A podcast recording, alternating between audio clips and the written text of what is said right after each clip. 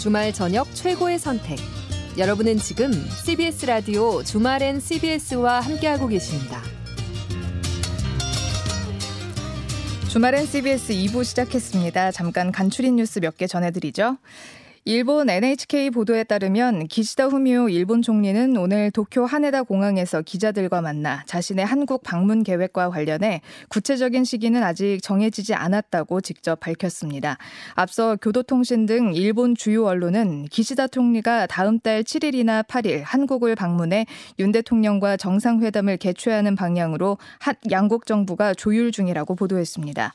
대통령실은 이 같은 보도에 대해 공식적으로 결정된 사항이 없다고 밝 밝히면서도 한일 양국 간 정상회담 개최 협의가 진행 중인 사실 자체는 부인하지 않았습니다. 지난 2021년 더불어민주당 전당대회 금품 살포 의혹을 수사 중인 검찰이 최종 수혜자로 지목된 송영길 전 대표에 대한 강제 수사에 나섰습니다. 서울중앙지검 반부패 수사 2부는 오늘 오전 송 전 대표와 경선 캠프 관계자의 주거지, 송 전 대표 후원 조직 사무실 등 너댓 곳에 대한 압수수색을 진행 중이라고 밝혔습니다.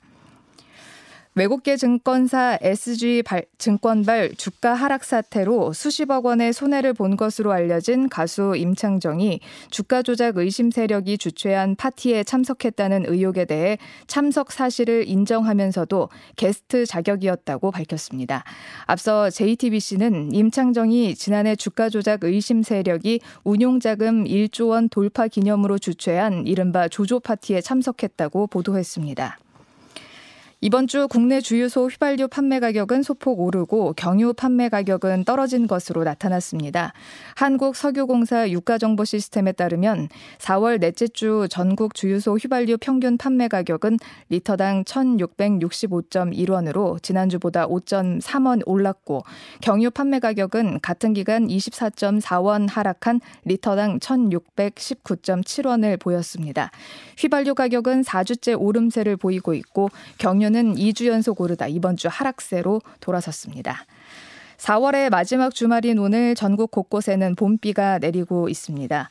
앞으로 내릴 비의 양은 5mm 안팎으로 많은 양은 아니겠지만 대기 불안정이 심한 곳은 돌풍과 벼락을 동반하겠습니다. 비구름이 거친 내일부터는 다시 기온이 점차 오르겠습니다. 이상은 경향신문 제휴 CBS 노컷 뉴스였습니다. 생방송 주말엔 CBS 2부 첫 곡으로 볼빨간 사춘기의 여행 들었습니다. 무거운 뉴스가 계속될수록 노래는 가벼운 걸로 김경혜 님이요. 주말엔 듣고 있으면 시간이 참 빨리 갑니다. 라고 남겨주셨어요. 그러면서 뉴스는 무겁지만 노래는 가볍고 좋습니다. 즐겁습니다. 라고 남겨주셔서 감사함의 커피 쿠폰을 드리려고 합니다. 8289번님, 화요일 12시에 만납시다 해서 소개하신 덕분에 찾아왔습니다. 비도 오고 무료한 주말이었는데 찾아올 생방송이 있다는 건 정말 행복한 일입니다. 라고 남겨주셔서 저도 반가움에 커피 쿠폰 드립니다. 12시에 만납시다 해서 만났던 저와는 차이가 있죠? 예. 저도 걱정을 많이 했습니다. 거기에서 선보였던 서현미와 여기에서의 서현미는 다른데 약간 묻어 있긴 합니다. 그래도 오늘은 이분께도 커피 쿠폰 드리겠습니다. 계속해서 샵 1212로 문자 보내주세요. 채택된 분께는 커피 쿠폰 보내드리겠습니다. 경제 코너 이어가죠.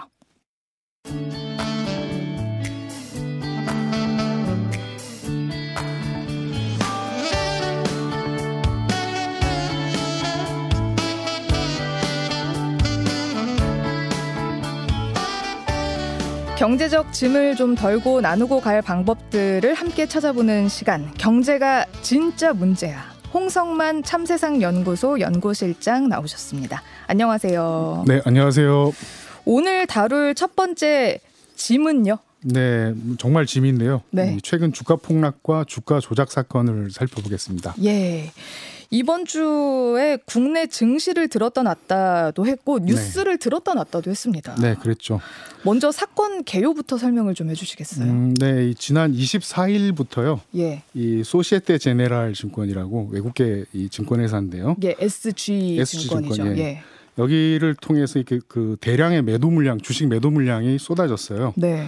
어, 주로 이제 1년 이상 지속적으로 이제 주가가 올라갔던 뭐 서울가스, 뭐 다우데이터 같은 그런 여덟 개 종목의 주가가 4일 연속으로 하한가로 곤두박질 치는 이런 일이 벌어졌고요. 막 30%씩 4일 연속으로 예, 떨어진 거예요. 거의 뭐 예, 절, 절반 이상이 다 예. 깎인 거라고 보시면 되는데 에, 뭐 이때 이제 사라진 그 시가총액만 해도 8조 원이 넘는 그런 음. 상태라고 합니다. 예. 그런데 이제 이 사건이 이 그 통정 거래 같은 걸 통한 이제 주가 조작 사건이라는 건데 음. 이 고액 자산가들로부터 받은 이 투자금을 기반으로 해서 이 통정 거래와 이 차액 결제 거래라고 하는 이제 CFD 거래. 네. 그리고 이걸로 이제 거래 규모를 키워서 긴 시간 뭐 3년 동안 주가를 계속 끌어올린 주가 조작 사건이라고 하는 게 예. 지금 이제 드러나고 있습니다. 아까 제가 잘못 얘기해서 CDF라고 얘기를 아, 예. 뭔가 그게 입에 딱 붙잖아요. ABCDF. 네. 그렇습니다. CD라는 용어를 워낙 많이 사용하니까. CFD 이게 네. 차액 결제 거래라는 건데 이번 사건 때문에 더 막 유명해졌어요. 네네. 네. 정확하게 어, 떤 방식의 거래를 말하는 건가요? 음, 이거는 파생 상품의 일종인데요. 예. 그 이게 처음 이제 들어왔을 때 주가와 이 나갈 때 청산할 때 이제 주가의 차익만 정산하고 거래하는 음. 그 이제 차, 그래서 이제 이름이 이제 차액 결제 거래 네. CFD입니다. 그리고 이제 주식은 이제 증권사가 그대로 보유를 하고요. 예. 투자자는 이 차액 그 손익만 네. 정산하고 이렇게 하는 뭐 이런 방식이고요. 그러니까 뭐 이렇게 카지노 같은 데 가서 칩으로 바꿔 가지고 나갈 때 돈으로 바꿔 나가는 이런 건가요? 어, 예, 뭐 그 유사하다고 보시면 어... 되는데 음 그리고 이제 이 투자자는 이제 그 이 주식에 이제 그 이행 보증금이죠. 네. 증거금을 내야 되는 음... 조건이고요. 어, 그런데 이 그 주가 이제 40% 이상을 이제 증거금으로 내, 내고 네. 유지하면 되기 때문에 증거금 기준으로 해서 최대 2.5배까지 주식 투자가 가능한 예. 그런 이제 그 거래 방식입니다. 오. 어. 그리고 이제 이 CFD는 그 외국계 증권 회사 명의로만 거래가 표시되기 때문에 네. 사실상 익명 거래가 이루어지는 오. 어. 거래예요. 그래서 이게 뭐 저 연예인이나 이제 유명인들이 선호하는 투자 뭐 방식이라고 좀 알려져 있고 네. 그리고 이게 익명 거래이기 때문에 부정 거래에도 활용될 위험성이 아주 크다고 이제 네. 그렇게 이제 지적되고 있습니다. 음. 그래서 이번 주가 조작에서는 이 그 CFD를 통해서 어 투자 규모를 이제 두 배 이상으로 키웠고 네. 그리고 이제 누가 이제 이 주식을 거래한지 알 수 없게 하는 그런 역할들을 했다. 오. 이렇게 좀 알려져 있죠. 그럼 지금 실장님이 설명을 해주신 그 증거금대로 하면 네. 돈을 좀 더 꺼주는 입장이라고 보면 증거금이 1억이라면 제가 2억 5천억 원어치 주식 거래를 할 수 있는 네. 거네요. 그렇죠. 그것도 네. 익명으로. 네. 근데 그렇습니다. CFD도 빚으로 거래를 하는 건데 주가가 오를 때는 괜찮겠지만 이게 떨어져 버리면 피해가 막심하겠는데요? 그렇습니다. 이게 떨어질 때 지금 난리가 나는 건데 네. 이게 주가가 떨어지면 증거금의 평가액도 이 떨어지기 때문에 네. 어, 이 추가로 증거금을 납부해야 됩니다. 그 40%를 계속 맞춰놔야 돼요? 그렇죠. 이거를 우리가 마진콜 영화 제목도 있지 않습니까? 이거 그렇게 마진콜이라고 그 무시무시하다는. 예, 예. 근데 이 마진콜에 응하지 않게 되면은 그 네. 그 추가 증거금을 납부하지 않게 되면 어, 증권사는 해당 주식을 강제 매매할 수가 있어요. 이거를 이제 반대 매매 이렇게 이제 부르게 되는데 네. 이제 그렇게 해서 이제 그 반대 매매를 해버리고 어, 증거금도 해소해 버리고요. 그리고 부족한 이제 주식 대금은 부채로 전환이 됩니다. 진짜 빚. 네, 빚으로 이제 되는 거죠. 예. 그렇게 해서 투자자 같은 경우에는 이 추가 증감을 내놓지 못하게 되면은 증거금만 잃는 게 아니라 빚까지 지게 되는 그런 구조입니다. 세상에나. 이런 주가 조작을 누가 했다는 거예요? 네, 지금 뭐 언론 보도에 따르면은 뭐 서울 강남에 이제 그 투자 전문 회사, 예. 뭐 미등록 네. 투자 전문 회사에서 했다고 하는 건데 어, 여기 뭐 그 임창영 씨 같은 이제 그 유명 연예인들뿐만 아니라 네. 의사 네. 이런 고액 전문직 네. 그리고 뭐 이게 모 그룹 이제 회장들까지 네. 해서 주로 이제 고소득자들로 1,500여 음, 명이 투자자로 들어와서 예. 무려 1조 원 정도의 금액을 굴렸다. 그것도 이제 통정 매매로 해당 주가를 조금씩 올려왔다. 이렇게 좀 알려져 있어요. 오. 어. 그런데 이제 이 여기 그 이 회사 대표가 네. 또 최근에 또 그 언론 인터뷰를 했는데 예. 에, 자신들은 이제 하긴 했는데 예. 주범은 아니고 뭐 네. 이번 폭락 사태에서 이제 실제로 돈을 번 세력이 음. 그 주가 조작의 주범이 아니겠느냐. 네. 그 오히려 자신들은 이제 그 피해자 네. 어, 일수 있다 이렇게 이제 얘기해서 또 논란이 좀 되고 있는 상황입니다. 그렇죠. 이 지금 이 CFD로 돈을 벌려면 이렇게 올려서 네. 어느 한 순간에 팔고 나와야지 돈을 버는 건데. 그렇죠. 지금 이분들이 판 게 아니라는 얘기인 거잖아요. 예, 그렇습니다. 어. 그러면 갑자기 주가 폭락이 시작됐다는 이유는 이 사람들 말고 다른 사람들이 있다는 얘긴데. 네, 그렇게 지금 의심되고 있는데 네. 아직 뭐 진상이 좀 정확하게 파악되지 않아서 아직 모르는 거예요 누군지는 예, 예. 뭐 수사를 좀 해봐야 되는 건데 네. 아 근데 이제 뭐 보도나 네. 뭐 찌라시에서도 이제 그런 내용들이 어... 좀 나오고 있다고 하는데 예. 어쨌든 지금 이그 이 그 아까 그 투자 전문회사 그 내부 직원이 네. 마음이 이제 돌아서서 음. 이이저 주가 조작 내용을 언론에 이제 그 제보하면서 예. 이게 폭로가 좀 시작이 됐다 그러고 오... 그리고 언론사에서 이제 그 취재가 들어가니까 이그이 이 내부 직원과 이제 다른 이제 세력들이 이 해당 주식들을 매도하기 시작하면서 음. 폭락이 시작됐다고 해요. 그러니까 네. 그러니까 이제 이 주가 조작 세력들의 이제 원래 의도와는 다르게 예. 다른 시점, 다른 계획에 의해서 이 대폭락이 이제 시작됐다고 좀 보시면 되겠죠. 음. 주가가 갑자기 폭락했는데 그럼 이 과정에서 이익을 본 사람이나 세력이 있답니까? 뭐 있을 수 있는데 아직 뭐 이것도 수사 중이라는 예, 예, 거죠. 그런 상황입니다. 근데 음. 이제 어, 좀 의심 가는 것은 이제 지금 그 다우 데이터 이 네. 폭락했던 여덟 개 종목 중에서 예. 다우 데이터와 이제 서울가스의 최대 주주가 네. 이제 이 연속 하한가를 때리기 직전에 며칠 전에 이 지분의 일부를 처분해서 그 현금화 시켰어요. 뭐 한 600억 뭐 400 몇십억 이렇게. 어, 그건 좀 공교롭네요. 네네. 예. 뭐 본인들은 이제 뭐 증여세 납부나 뭐 이런 음. 것 때문에 했다 이제 그렇게 하는데 해명들을 음. 했는데 아무튼 이것도 좀 의혹을 좀 키우는 좀 대목들이어서 예. 어, 좀 계속 좀 이렇게 관심을 갖고 좀 봐야 될 대목이 어. 아닌가 하는 생각이 듭니다. 이게 이제 앞으로 수사 결과를 지켜봐야겠지만 언론 보도들을 종합을 해보면 네. 조작 세력이 일종의 보복 사기를 당한 세력 그런 셈인데 네. 뭐 그렇다고 주가 조작이 아닌 건 조작의 조작인 거잖아요. 그렇죠. 예. 아무튼 빨리 진상 파악되고 수습도 돼야겠지만 이번 사건을 통해서 우리 청취자들이 교훈으로 삼을 것은 무엇일까요? 네, 뭐 이번 사건은 뭐 이 주가 조작도 뭐 조작이 문제이긴 하지만 그 조작보다도 이렇게 현재 이제 주식 시장이 이게 얼마만큼 불안정한가 하는 거를 여실히 이제 드러냈다고 좀 볼 수 있겠어요. 아니 이런 게 드러났는데 뭐 MSCI 거기 들어갈 수 있겠어요? 아 예. 뭐, 예, 고민을 좀 더 네. 많이 해봐야죠. 더, 더 이제 시스템을 현대화하든 아니면 규제를 더 강화하든 뭐 그런 것들이 좀 필요할 것 같은데 아무튼 좀 현재로서는 굉장히 좀 위험한 상황입니다.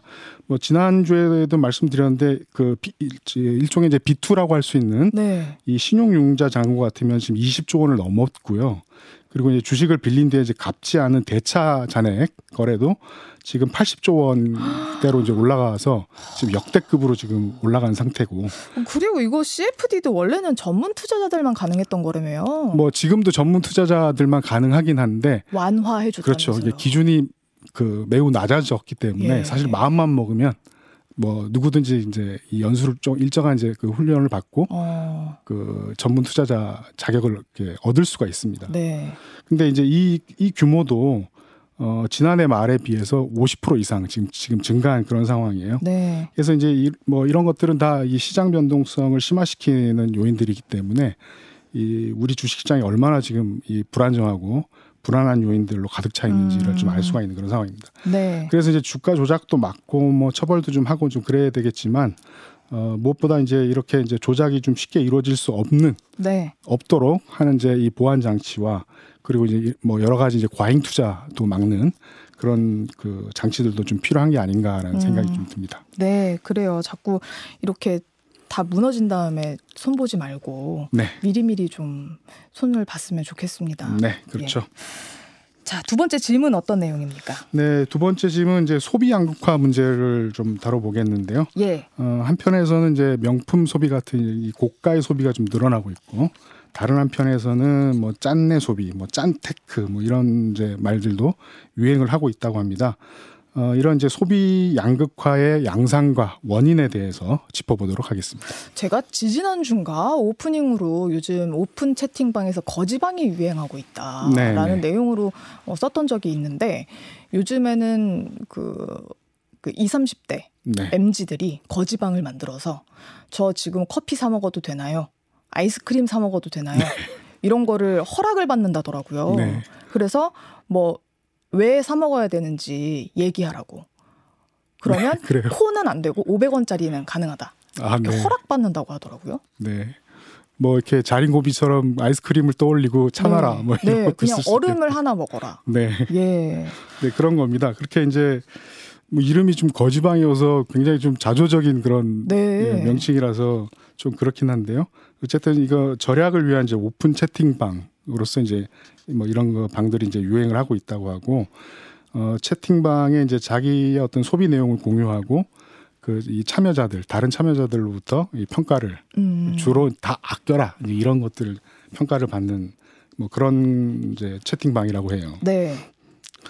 어 그리고 이제 그 최근에 이제 뭐 편의점에서 뭐 그 김혜자 도시락이니 뭐 음. 뭐 백종원 도시락이니 뭐 이런 그 편의점 도시락들이 되게 푸짐하거든요. 예, 직장인들 사이에서 큰 인기를 끌고 있었는데요. 네. 뭐 이런 이제 짠내 소비들도 계속 확산이 되고 있습니다. 네. 뭐 당근 마켓이나 어, 중고나라 같은 이런 중고 제품 구매 네. 시도율도 굉장히 좀 올라갔다 그러고 네. 뱅크 샐러드 같은 이제 가계부 앱이나 뭐 이런 그 미션 포인트 받는 그런 앱테크하는 그런 그 앱들 있지 않습니까? 네. 뭐 예를 들어서 뭐 이 출석 체크를 하면 뭐 얼마 준저몇 포인트 주고 가서 뭐 쓰레기 이렇게 무게로 해서 이제 또 몇 포인트 얻고 뭐 이런 식의 그래서 음. 뭐 이런 식의 이제 짠테크 이 음. 앱테크들도 주목을 좀 많이 받고 있는데 특히 이것도 이제 한 20, 30대 층에서 두드러지게 좀 확산이 되고 있다고 하네요.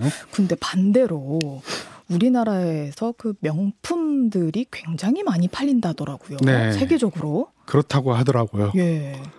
저는 본 적도 없는데, 아, 본 적은 있지만, 예. 뭐, 예, 사보지 못했습니다만, 어, 지금 뭐, 이 정반대로 지금 명품 소비도 지금 엄청 확대가 좀 되고 있는데, 어, 국내 명품 시장 규모가 한 21조 원 규모라고 와. 해요. 이게 어느 정도냐고 하면 세계 7위라고 합니다. 근데 이거를 이제 국민 1인당 소비액으로 나눠 보면 어 328달러 약 이제 하나로 한 43만 원 음. 정도인데 음. 내가 전체 국민이 1년에 43만 원을 명품 사기 위해 소비한다는 게 엄청난 그쵸. 큰 금액인데 나는 아니니까 예, 이게 한 심지어. 사람한테 몰리면 얼마일까? 뭐 3인 4인 가족 기준으로 하면 이제 그쵸. 이게 뭐 100만 원, 뭐 200만 원 이렇게 되는 금액이기 네. 때문에 엄청나게 큰 금액입니다. 근데 이게 지금 미국하고 저 중국을 제치고 세계 1위예요. 그래요? 1인당 명품 소비액은 세계 1위. 왜 그럴까요? 수준입니다. 네. 네, 그리고 이제 한 끼에 이제 수십만 원씩 하는 뭐 일본식 오마카세나 뭐 고급 파인다이닝 레스토랑 예약 같으면은 이게 지금 몇 달씩 뭐 6개월씩 밀려가지고 예약 잡는 것도 힘들 정도로 호황이라고 음. 그러고 뭐 고급 호텔 이제 부페 식당 가격은 올해 초에 올렸거든요. 뭐 여러 가지 뭐 재료비 인상을 올렸는데 그랬더니 손님들이 더 몰리고 네. 어, 예약은 더 치열해진 그런 기현상도 발생하고 있다고 그렇게 지금 알려져 있습니다. 참 소비의 중간은 없어지고 양극단으로 벌어지고 있는 것 같은데 이런 양극화, 소비의 양극화 어떻게 봐야 될까요? 네, 지금 올 2월에 음, 한 연구원에서 그 소비 분화와 관련된 이제 분석들 보고서를 뭐 낸 바가 있는데요. 뭐 여기에 따르면은 어, 국내 이제 민간 부문의 그 소비 패턴이 점차 양극화 내지는 분화되어 간다고 이렇게 분석을 음. 하고 있습니다. 음, 이른바 이제 가치관에 따라서 이 양극화 소비를 하고 있다는 건데요. 어, 어떤 뭐 자, 본인이 이제 이렇게 중요하게 가치를 두는 그런 소비에 대해서는 과감하게 음. 통 크게 이렇게 지출하는 반면에 네. 어, 절약할 수 있는 그런 뭐 소비에 대해서는 최대한 아껴가면서 지출을 음. 줄이는 뭐 이제 그렇게 이렇게 양극단의 그런 소비들을 하고 그, 하고 있다고 해요. 이거를 이제 그 양면적인 그런 소비라고 해서 엠비 슈머 음. 이렇게 이제 표현하고 있고 네. 이것도 특히 이제 그 20, 30대 청년층에서 이런 네. 소비들이 소비 패턴들이 어, 확산하고 있다고 하고요. 네. 어, 여기서는 이 그 원인으로 그뭐 여러 가지 이제 것들을 뭐 분석을 했는데 그 중에 이제 뭐 SNS 등에 보여주기 위한 이제 그런 현시적 성향이 그 커지면서 음. 뭐 이런 이제 이 소비의 양극화가 이루어졌다고 좀 분석들 하고 있는데 근데 제가 보기에는 뭐 이런 그 현시적 성향이 원인이라기보다는 예. 오히려 이제 소득이 양극화되면서 아. 소비도 양극화됐다고 주머니가 가벼워지면서 혹은 그렇죠. 버는 네. 사람들은 더 많이 벌면서 네네. 그러면서 양극화된 게 아니냐. 네네. 뭐, 예, 저는 좀 그렇게 보입니다. 음, 그, 그 말씀은 또 풀어서 설명해 주시면. 네, 일단 그 뭐 말씀하신 대로 그 그런 이제 소득 불평등이 소비의 양극화를 좀 이끌고 있다고 좀 봐야 되는데요. 어, 청년층, 그러니까 19세에서 그 35세, 34세까지 이 청년층의 소득과 자산 불평등을 좀 살펴보면은 먼저 그 소득 같으면은 하위 20%는 이제 85만 원. 음. 월 그리고 상위 20% 평균 소득은 655만 원으로 어, 약 7.7배 차이를 네. 보이고 있고 이게 점점 더 벌어지고 있는 상황이라고 합니다. 어머나. 그리고 이제 자산 같으면 이게 더 엄청난데요. 하위 20% 평균 자산은 6천만 원. 상위 20% 평균 자산은 15억 7천만 원으로. 이 몇 배 차이예요? 약 25배. 예, 어, 차이를 보이고 있어서 자산 격차가 엄청나게 더 심한 상황이다 이렇게 보시면 되겠습니다. 경기도 탈 것 같아요. 어 그렇죠. 뭐 이렇게 아무래도 경기 둔화 때문에 뭐 소비도 줄 수밖에 없는데 지금 제가 뭐 자료를 좀 조사해 보니까 딱 하나가 나와 있더라고요. 금리 인상 효과로 어. 인한 이제 소비 감소가 얼마나 되냐 이 분석한 것이 이제 정부 통계로 좀 나와 있는데 어 20대 금리가 이제 올라가면 지금 3% 올라갔거든요. 네. 그러니까 20대 이제 소비 감소 폭은 연간 90만 원.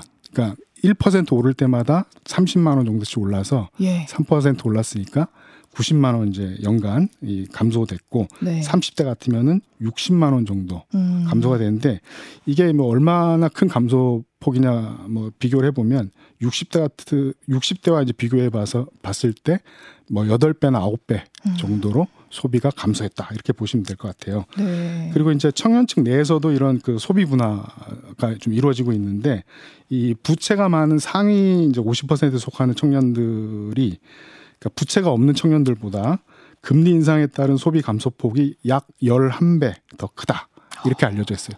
그러니까 앞에 부채가 많은 그 상위 50%의 청년들이 뭐 이 금리가 1% 오를 때 한 20, 한 7만 원 정도 이게 소비가 감소한다면 부채가 없는 이제 청소 청년들 같으면은 한 2만 원 정도 감소하고 있다. 이렇게 좀 보셔 보시면 될 것 같습니다. 와. 뭐 그래서 이제 이저 20, 30대 어떤 뭐 지금 빈곤율도 굉장히 좀 많이 확대되고 있고요. 음. 그리고 파산이나 이제 파산 보호 신청한 그 비율도 특히 이제 3월 같으면은 뭐 대폭 증가를 했습니다. 예. 뭐, 이, 뭐 이것들이 이제 소득 감소와 이제 맞물려서 이 20, 30대의 이 소비 축소 경향이 굉장히 이제 두루, 두드러지게 좀 나타나고 있는 그런 상황이고요. 음. 뭐 그런 가운데 이제 이, 이런 이제 소비 소득 불평등으로 인해서 뭐 보복 소비라든가 뭐 이런 현지 소비도 일부 이제 나타나고 있지만 어 그래도 이제 문제의 원인은 이 소득 불평등이 아니냐 이렇게 보여집니다. 예, 아유 아무리 벌어도 0이 되는데 아, 예. 무슨 미래를 생각합니까? 마이너스가 아닌 게 다행이죠. 예, 오히려 좀 예. 그런 상황인 소득 불평등. 참, 그 청년들이 미래를 생각할 수 있게끔 나라를 잘 이끌어 주시면 좋겠습니다. 네, 그래야겠죠. 네. 자, 홍성만 참세상 연구소 연구실장과 함께 했는데 아, 너무 참담하네요. 아, 예. 예. 저는 왜 매주 이런 이야기를 계속 나온 하는지 모르겠습니다. 네. 연구실장과 함께 했습니다. 고맙습니다. 네, 감사합니다.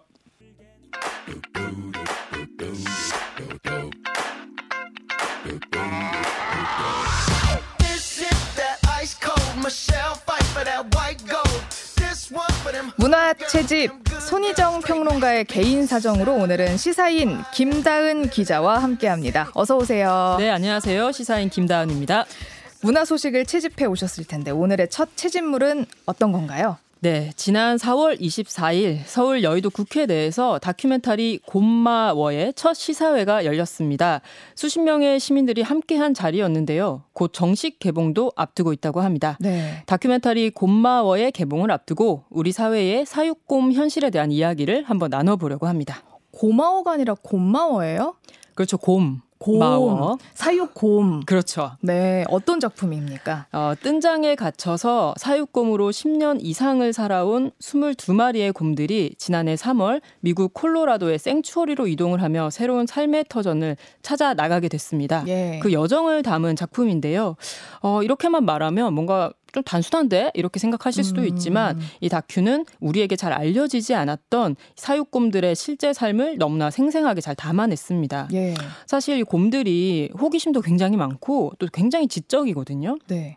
그래서 계속해서 어떤 자극에 노출되어야 살아갈 수 있는 친구들인데 이 좁은 철장에 갇혀서 평생 땅도 제대로 밟지 못한 채 사육곰으로 살아가면서 이제 한 곳을 빙빙 도는 정형 행동들을 한다거나 음식물 쓰레기나 개사료 같은 것들을 음. 먹으면서 살아가고 있는 현실을 잘 담아냈습니다. 네. 그저 웅담을 가지고 있는 동물이라는 이유만으로 계속해서 착취를 당하며 살아갔던 거죠. 음. 이 작품은 그런 현실을 보여주면서 이들이 이렇게 살도록 계속 모르는 척 할 것인가? 라는 라는 음. 질문을 던집니다. 네. 근데 참 이제는 사육곰이라는 말 자체가 굉장히 낯설게 느껴지기도 하거든요. 근데 현실이 어떤데요?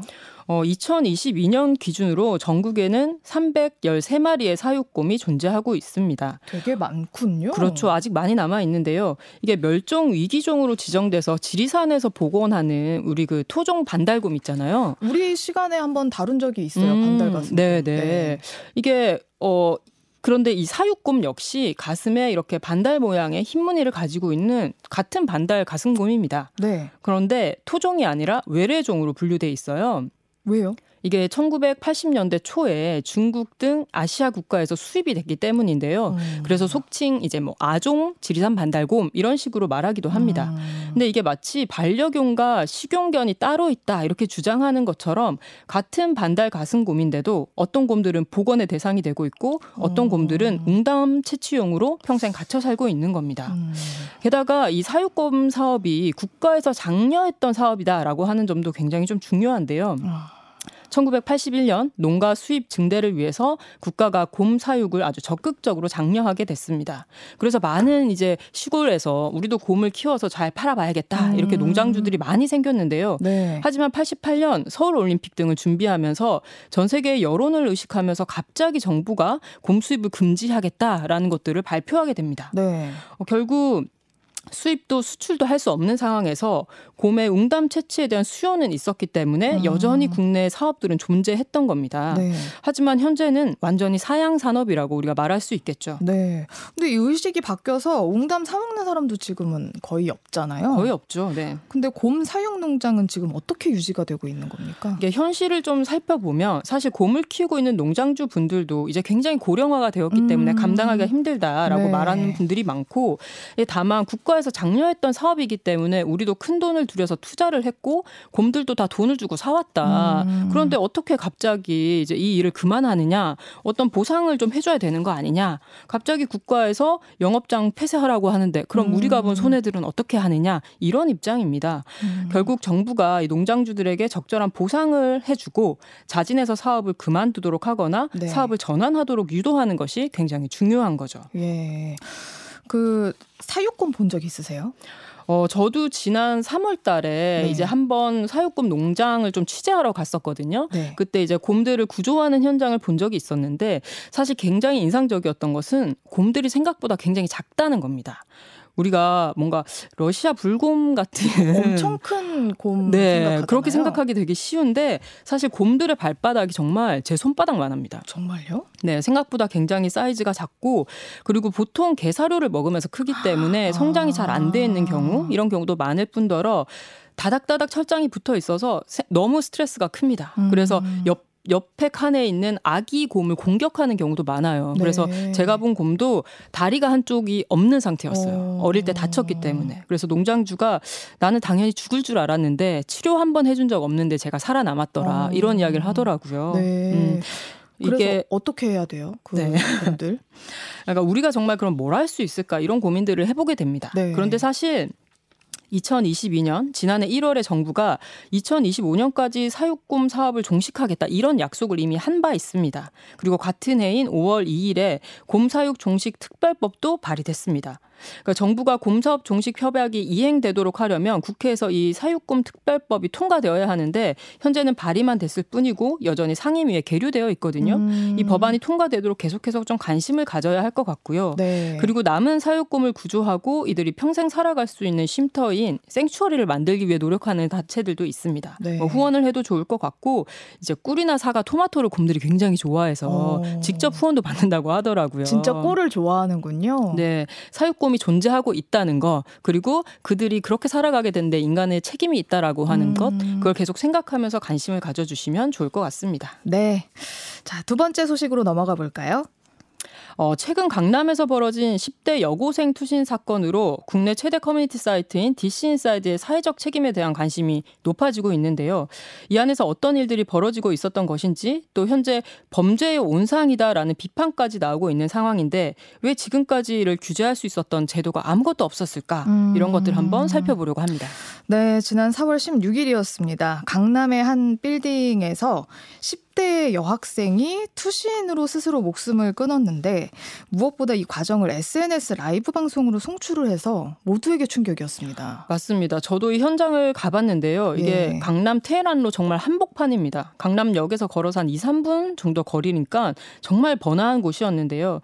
당시에는 그 건물이 옥상이 개방돼 있었다고 합니다. 음. 하지만 지금은 이제 그 현장을 찾아가 보시면 아, 물론 찾아가 보실 일은 없겠지만 예. 가보면 이제 외부인 침입으로 옥상문이 폐쇄됐다 이런 종이가 옥상문 뭐 또 공지 게시판 이런 데 붙어 있더라고요. 예. 그래서 아, 이렇게 낯선 곳에서 또 자신의 마지막 순간을 방송하는 그 심정이 어땠을까? 음. 굉장히 좀 마음이 착잡했는데요.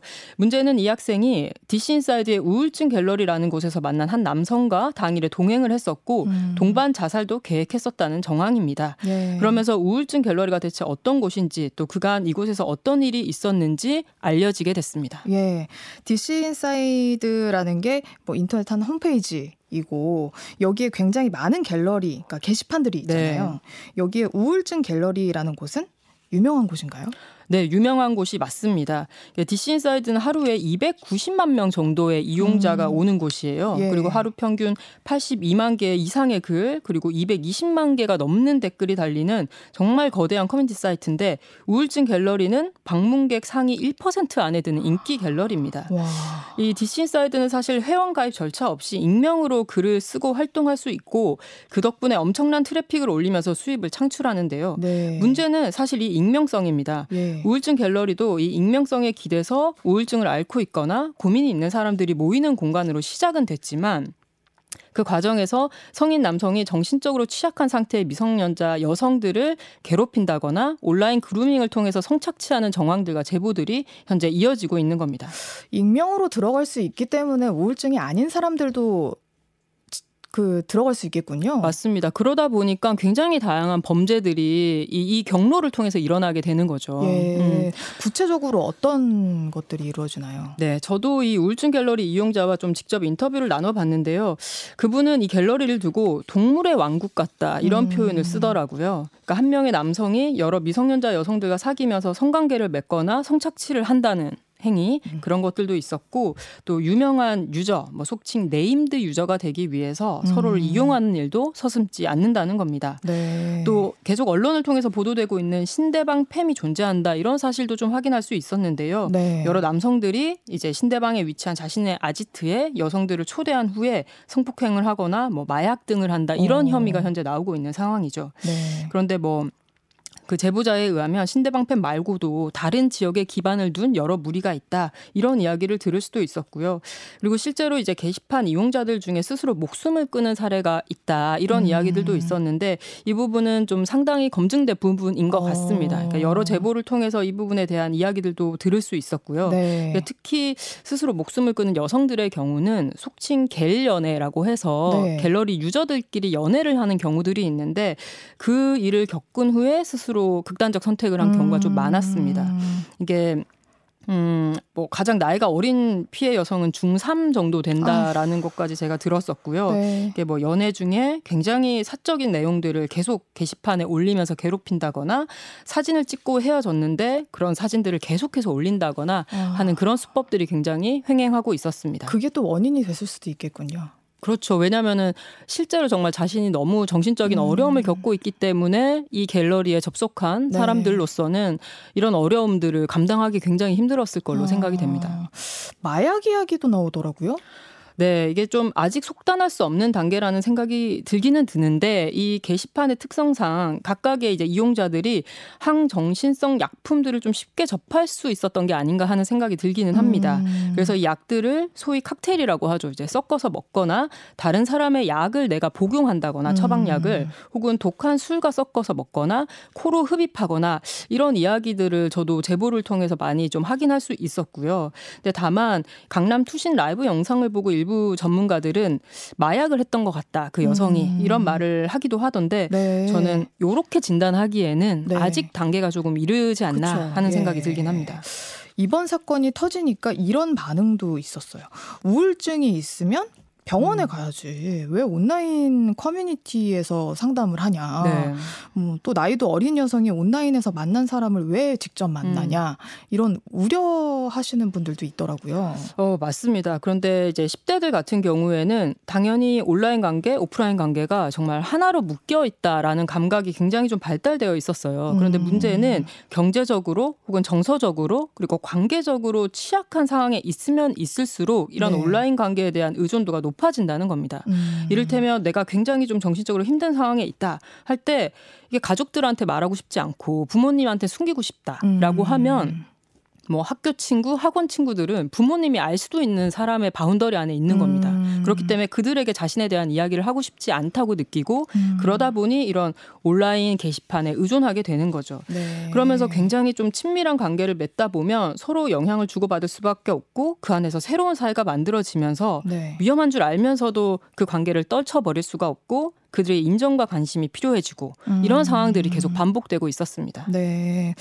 좀 관심이나 인정들이 필요한데 어려움을 털어놓을 어른들이 없었기 때문에 음. 좀더 위험한 상황에 놓였던 것 같은데 지금은 어떤 상황이에요? 경찰에서도 대응에 나선 있지 않습니까? 맞습니다. 지금 TF팀이 따로 꾸려지기도 했고요. 또 이 투신 사건과 관련된 인물에 대한 입건, 입건전 수사가 이제 진행되고 있는 상황입니다. 또 경찰에서는 지난 19일 DC 인사이드에 강남 투신 영상이 계속 배포되고 있다. 음. 그리고 고인에 대한 2차 가해도 계속 일어나고 있으니 우울증 갤러리를 폐쇄해달라 이렇게 요청하기도 음. 했습니다. 네. 하지만 현재는 어, DC 인사이드가 이를 거부한 상황이고요. 음. 그리고 방송통신심의위원회에서는 경우에는 경찰의 우울증 갤러리 폐쇄 요청에 대한 검토를 좀 하고 있는 상황입니다. 네. 지난주에 1차 회의가 열리기는 했었는데 법률적 검토 등이 필요하다 이런 음. 이유로 폐쇄 여부에 대해서는 결정을 보류한 상황입니다. 네. 사이트 자체를 폐쇄하자 이런 음. 여론도 있더라고요. 맞습니다. DC 인사이드를 이참에 폐쇄해 버리자. 음. 또 우울증 갤러리라도 폐쇄하자. 이런 여론들이 나오는데요. 그런데 이런 부가통신 사업자들이 적용받는 정보통신에 관한 심의 규정이라는 게 있습니다. 예. 근데 그걸 살펴보면 기본 원칙이 최소 규제의 원칙입니다. 최소 규제. 그렇죠. 그래서 표현의 자유, 뭐 IT 기업 육성 이런 이유로 정부가 규제를 최소한만 하겠다는 겁니다. 음. 뭐 예를 들면 어, 뭔가 문제가 될 만한 게시글이 계속 올라온다라고 네. 하면 이 사이트를 어떻게 뭐 운영을 하지 못하게 한다, 뭐 제재를 한다 이게 아니라 해당 게시물을 삭제하시오 이 정도의 음. 가이드라인만 주는 겁니다. 그래서 이 DC 인사이드가 사실 정부가 뭔가 어떤 강한 시정 명령을 내려서 시정 명령을 내려서 문을 닫는다 이런 것은 거의 좀 불가능해 보이는 음. 상황이고요. 근데 실제로 전문가들은 이렇게 DC 인사이드 혹은 우울증 갤러리 폐쇄가 대안이 될 수 없다 이런 말을 하기도 합니다. 어, 왜요? 음, 이게 풍선 효과처럼 이곳을 막는다고 해도 다른 사이트나 게시판에 얼마든지 사람들이 이동해서 음. 똑같은 일을 반복할 수 있기 때문인데요. 네. 하지만 이 DC 인사이드가 어떠한 회원 인증 절차도 거치지 않는다라는 점에 대해서는 대부분 문제를 제기하고 있습니다. 음. 이게 하다못해 구글이나 텔레그램 같은 것도 이메일이나 휴대전화 인증을 하는데 네. 이곳은 아무것도 하지 않는 겁니다. 음. 그래서 실제로 어떤 범죄나 피해가 발생해서 피해자가 수 수사를 진행하고 싶다고 해도 경찰에서 우리는 가해자를 특정할 수 없다. 어. 어떠한 정보도 갖고 있지 않다. 이렇게 말하는 경우도 굉장히 많거든요. 음. 그러니까 왜 DC 인사이드라고 하는 한 게시판만 한 커뮤니티 사이트만 유독 무법지대로 있을 수 있는가라고 음. 하는 질문을 해야 할 것 같고요. 정보통신 사업자를 보호하는 것도 물론 중요하지만 음. 이에 앞서서 범죄 피해자를 보호할 수 있는 대책도 반드시 필요해 보입니다. 네. 직접 취재하셨잖아요. 네. 하시면서 어떤 소감이 좀 들으셨는지 어떤 대책들 좀 생각해 보셨는지도 궁금해요. 음, 그러니까 너무 어른들이 정말 10대들 사이에 무슨 일이 일어나고 있는지 모르는구나. 아, 정말 모르는구나. 네, 그 생각이 가장 많이 들었습니다. 그러니까 예. 신종 무슨 무슨 수법이 새로 유행하고 있다, 음, 있다고 한다. 음. 뭐 우리는 몰랐지만 어떤 어떤 메신저에서 이런 일이 벌어진다고 있다고 하던데 뭐 이런 말들 하잖아요. 네. 그러니까 굉장히 다양한 방식으로 어른들의 눈을 피해서 10대들은 새로운 관계를 맺고 새로운 어떤 위험들에 노출되기도 하는데 음. 여전히 경찰이나 어른들의 인식, 우리 사회의 인식이 너무나 업데이트되고 있지 않구나. 어. 그 사각지대가 점점 넓어지고 있구나. 이런 것들에 대해서 생각하게 됐고요. 그 가운데서 가장 취약한 그러니까 여성 미성년자들이 정말 범죄의 대상이 되고 있는 이 현실 언제까지 우리가 잘 모르니까 이런 이유로 넘어가야 할까 음. 그런 생각들을 하게 되더라고요. 그래요. 상대를 좀 알려는 노력부터 우리 음. 사회가 해야 될 것 같아요. 야단치기에 앞서서 음. 함께 책임진다는 그런 생각이 필요한 것 같습니다. 맞습니다. 김다은 기자였습니다. 고맙습니다. 감사합니다.